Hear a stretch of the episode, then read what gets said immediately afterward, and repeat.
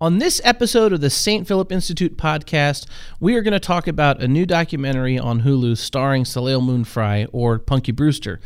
I will show you some of the fundamental questions she asks about being a human being, the suffering, the, the difficulties, and how John Paul II would answer those questions from his encyclical Fides et Ratio. So stay tuned, and I hope you enjoy.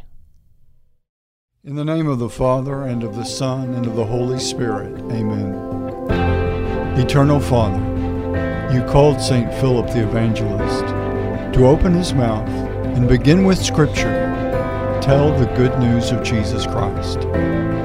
By virtue of our baptism, we too are called to work for the salvation of souls.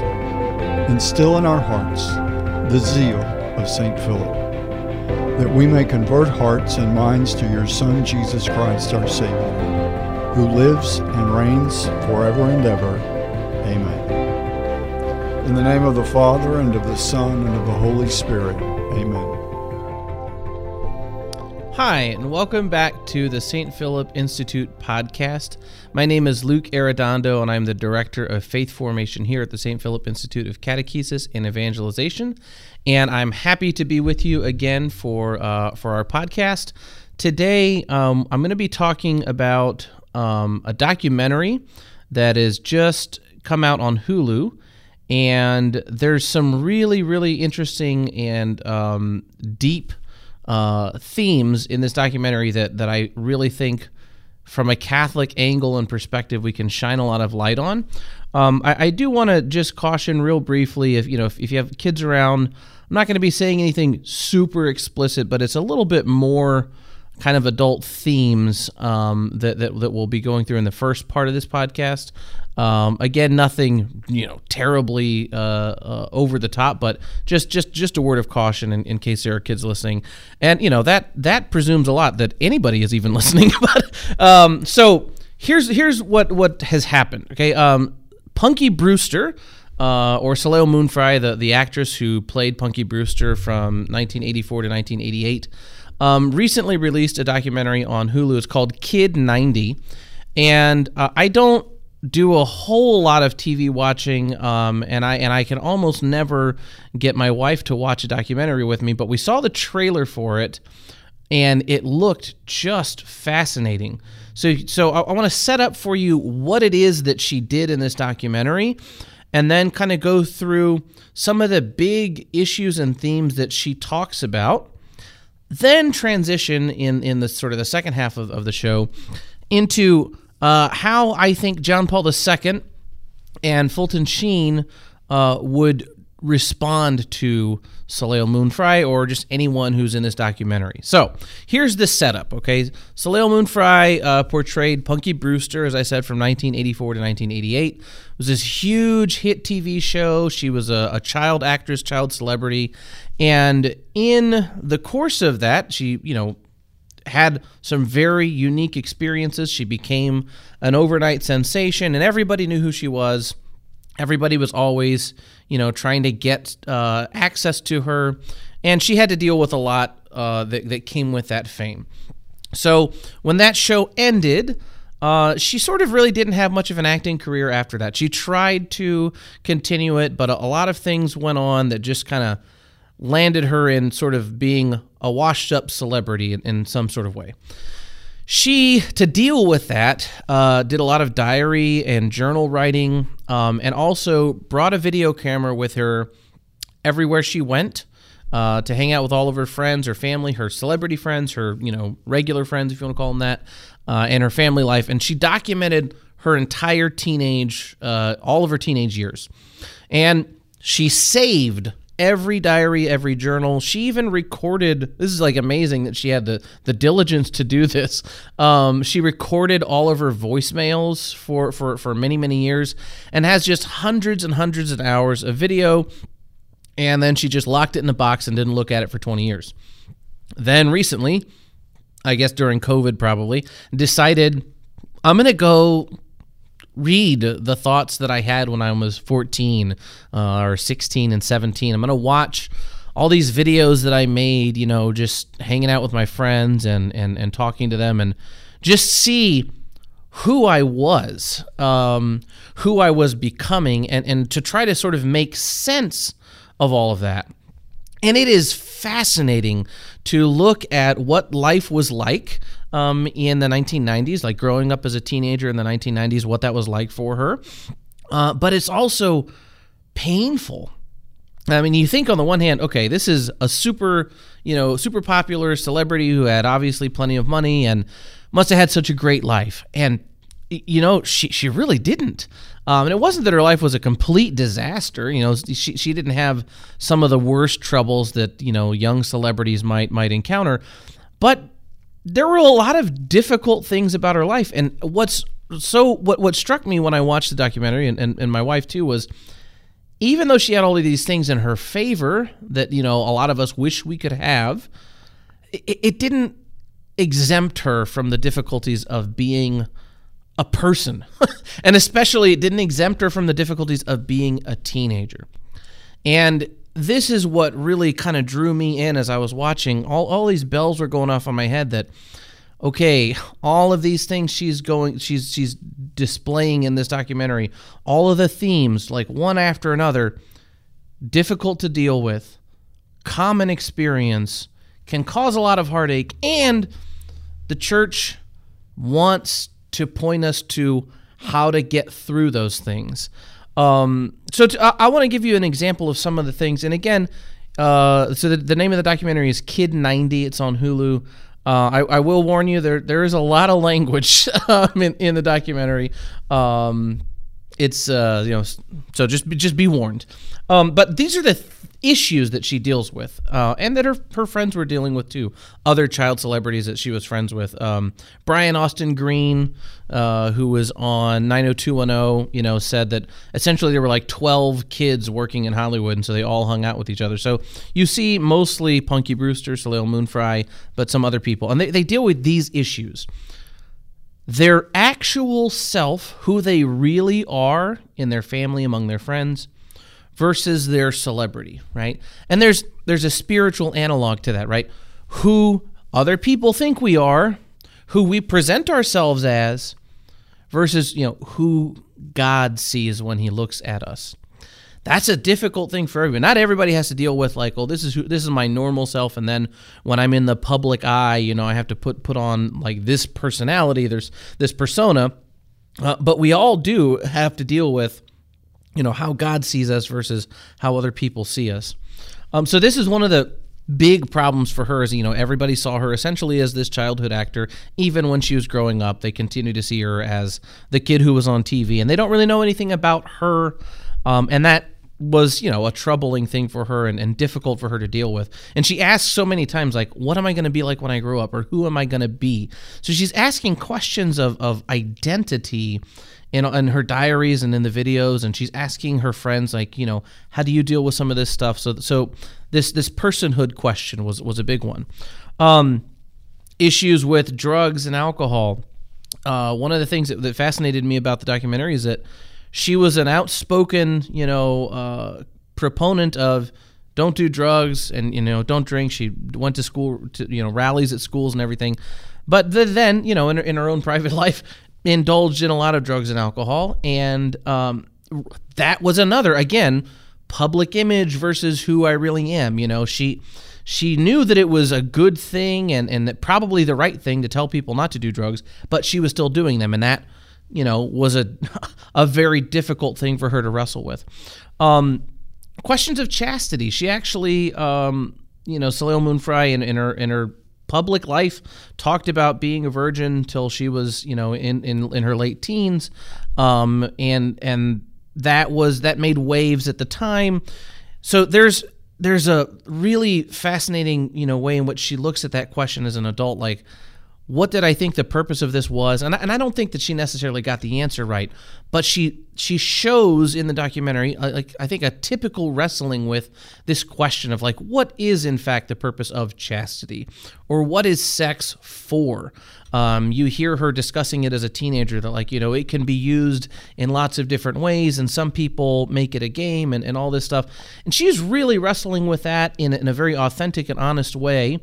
Um, and it's a good reminder for us, I think, of the fact that that's still uh, that's always been a question.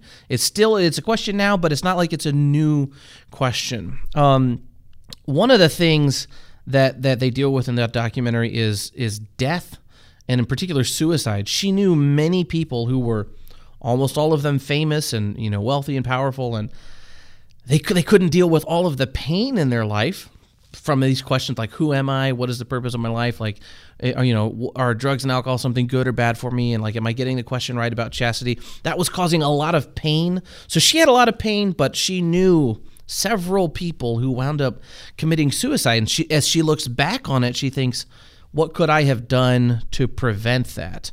Um, how did I not see that they were missing this? That they, that they had all this pain. How did I miss that? Um, there's there's one point in the, in the documentary where she's she's holding a camera. You know, she's a teenager and she's asking people at a party, "What's your philosophy of life?" And it's you know it's, it's all these celebrities that that, that you would uh, many of them who, who you would know, and, and they have you know, sort of trite answers about, you know, having as much fun as possible without hurting anybody, um, or, you know, uh, trying to be self sufficient. But one of the, the people says there is no meaning to life, and I think that's why it's so hard for people to get through it, and that's why I've thought so much about suicide. And this guy later winds, winds up killing himself. So there's these major questions just littered throughout this documentary of what, what John Paul II, in fact, would call the big questions. And they're the big questions because they're the kinds of issues that transcend individual experiences and speak to human nature. So if you're a human being, you got to deal with understanding who you are, what your identity is. You need to know that. Like, and who are you? You're a child of God. That's your fundamental identity. And when we miss that, when we put our self identity in, I'm a celebrity, or I'm a good student, or a good athlete, or whatever, then when that thing that we have latched onto, you know, starts falling apart, our entire self can fall apart. Um, chastity, you know, sex and marriage and divorce. These are questions that, that came up in the documentary. These these are things that people have to deal with all the time. The objectification of women. Soleil Moon Frye discusses how that was a really big problem for her as she went through puberty, uh, and it caused her a lot of difficulties in her personal life and in her professional life. And and all of these things, I, I just as I was as I was watching it, uh, because I'm a, a very sort of weird kind of person, very nerdy kind of guy. I thought, oh, oh, oh, oh, Fides et ratio, fides et ratio. And you know, I'm sure many of you listening are, are, are, saying, "What you you have thoughts in Latin? What like what do you mean fides et ratio?" This is an encyclical from John Paul II. He wrote it in 1998, and it is it is a letter, an encyclical letter on the relationship between faith and reason. Fides, faith, ratio, reason. Um, and actually, it was the first homework assignment I had in the seminary was to read this entire encyclical, and it took me six days, and I highlighted almost the entire thing because it was so confusing and all of it sounded so important. But eventually, I kind of got some of the big picture, and and this is what I want to bring to now. This second part of, of the episode is, you know, how John Paul II would respond to Punky Brewster. John Paul II, if he was faced with, you know, watching this documentary, how would how would he help her walk through these things? Because what she's doing in the documentary is looking back at the footage and asking questions about like, how did this impact who I am? Um, who was I at that time? How did I get to where I am now? Um, where's how does it all make sense? And what you see is, it, it, to her, it seems like the struggle itself was the purpose. Like you have to wrestle with these difficult things, and in the end, you you kind of don't know if you got it right, and that's sort of the point. Um, and that I found really disappointing about about the documentary, and you know maybe I should should not be surprised that I don't find a documentary by a celebrity to be you know philosophically or theologically uh, pleasing in its conclusion. But that's not how John Paul II would answer these questions, right? So how how would he? Well, John Paul II in Fides et Ratio, one of the things that he does is he tries to lay out fundamentally what is the human person. And this is always John Paul II's concern. What is a human person? We don't know what something is or, or how it's supposed to be used, and it's very difficult to evaluate whether or not things are going okay. Right? This is why I can't repair a car. I don't know how things work. I look at it and it doesn't make any sense to me. And consequently, you know, my judgments about whether the car has been fixed or not are useless. I don't understand anything about that. Um, John Paul II is right when he says that the church is an expert in humanity. And so he says we all wrestle with these very huge fundamental questions like who am I? Like, really, who am I? What's my identity? What is my purpose? What is the purpose of everything? Does God exist? Why is there evil? Or why is there suffering? What, in fact, is love? These kinds of questions, John Paul II says, we can't get away from. And a lot of times, what we do, and I've certainly done this myself, is we try and distract ourselves with things that are going to, in the immediate future, kind of fill us up, but that are going to push these big fundamental questions about, like, where's this all going? What's the purpose of everything? Um, does, you know, my life matter? We push those huge questions to the side and try and fill ourselves up in the here and now with something else. And John Paul II said that that's never going to satisfy us because fundamentally, who we are is we are religious beings. St. Augustine says this is in the Catechism man is by nature a religious being, but we're also philosophical.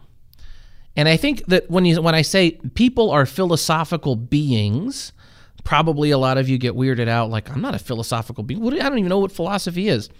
But you know this to be true once you get a better definition of philosophy. So I think a lot of us think of philosophy as that's uh, you know some weird classes you can take at a university and you'll you'll learn things like we don't know anything or I don't know if I'm even really here right now. That kind that kind that kind of stuff.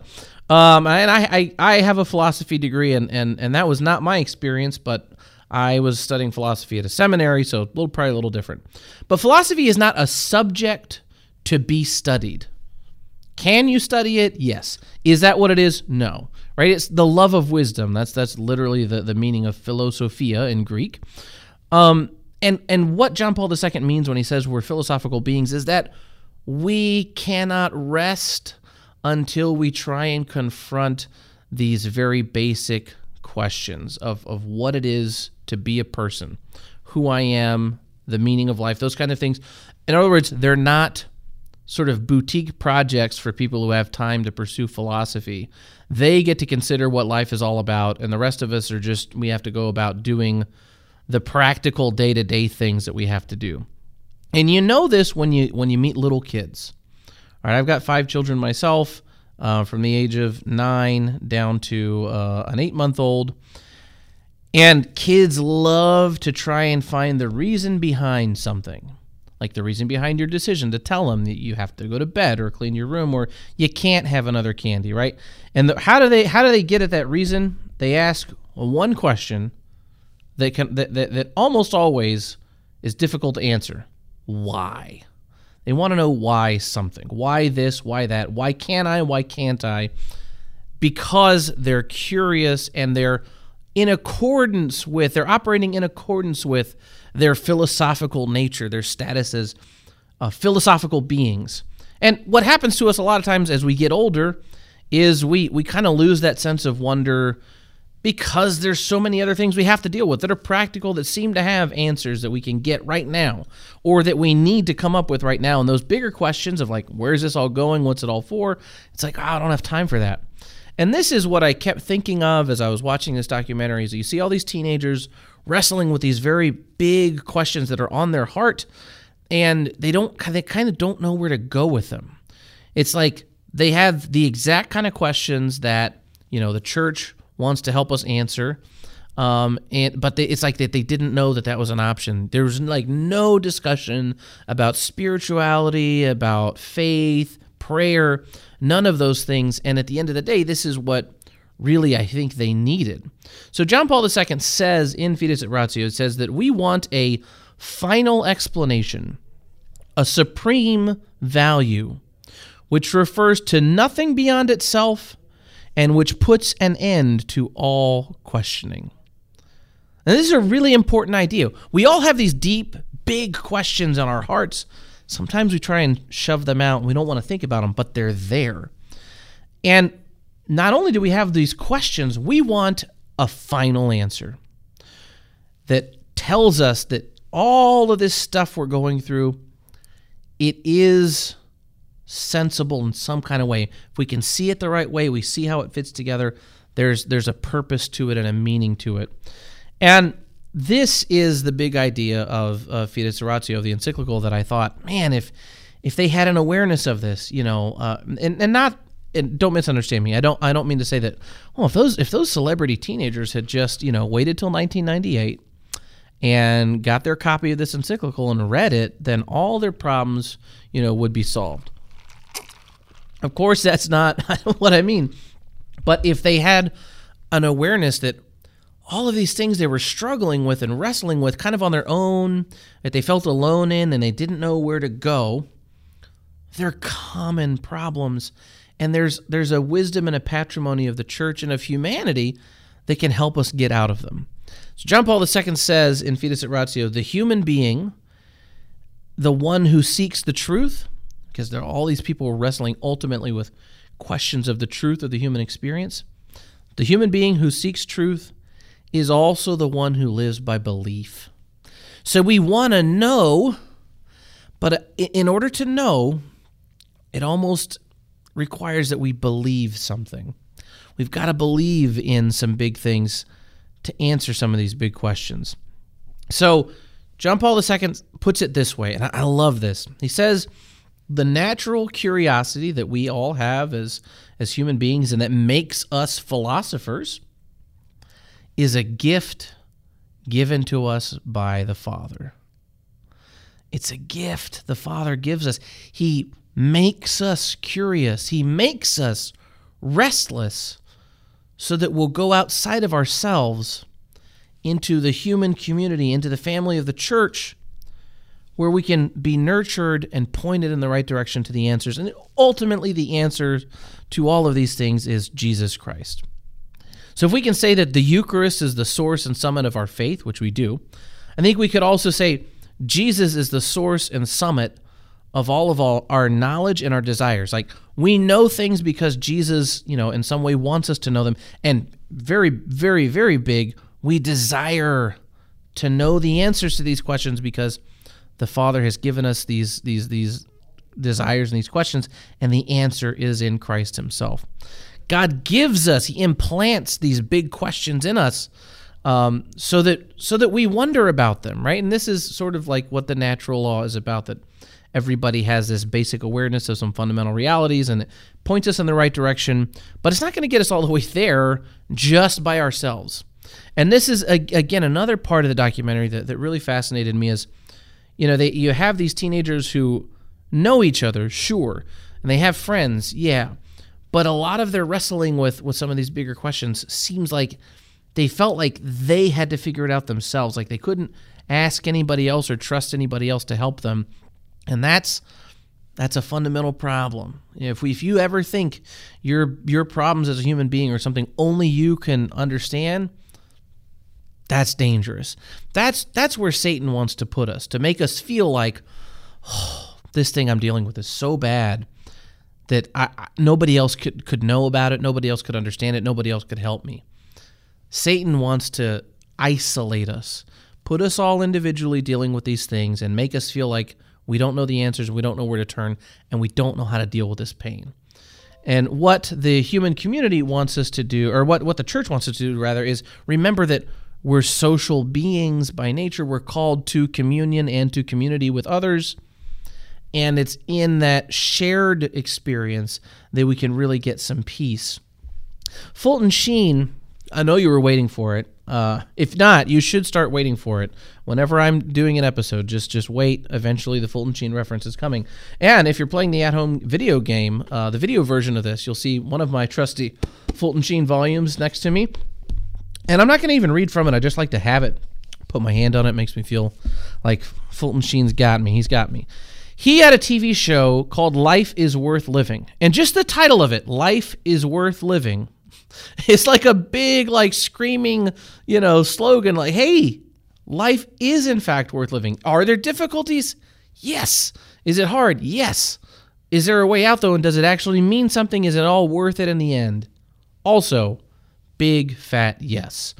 Um, and what he says in the very first episode of the show, this is the 1952, I think, um, is, you know, it, what, what he wanted to, to address in that very first episode of his TV show is a lot of people seem like they're bored or they're hurt and they're angry because they found life to be boring. Um, in the in the 50s, people were deal, dealing with the same issues. They just felt like they didn't know what mattered. They, they couldn't find anything to love. Uh, they felt like they didn't know the answers to anything, and, and because of that, like you know, there's just a purposeless life that has no reason. No, it's not going anywhere, and it's unbearable. And Fulton Sheen's answer is course it's unbearable if you don't know where it's going. Right? That's like being on a road trip and not knowing where you're going. And and different than when I'm on a road trip and I'm just lost because I'm bad at following the map. This is you don't have a map and you're just aimlessly wandering, right? So he said when life has no intentional destiny, no, when it has no bivouac, no harbor, no ideal, it is full of mediocrity and tedium it then becomes completely exteriorized with a consequent loss of much power and peace. In other words, those internal questions about who I am, where I'm going, what what is there love, you know, does God exist? What am I made for?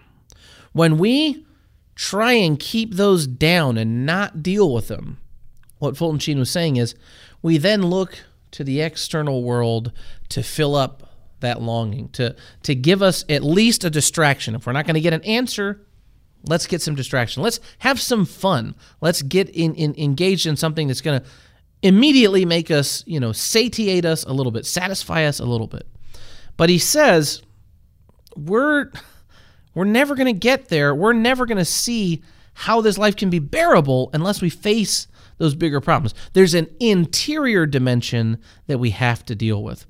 And he says that, you know, if you think about the purpose of human beings, uh, look at our nature, how we're created, it can reveal our destiny and, and what we're created for.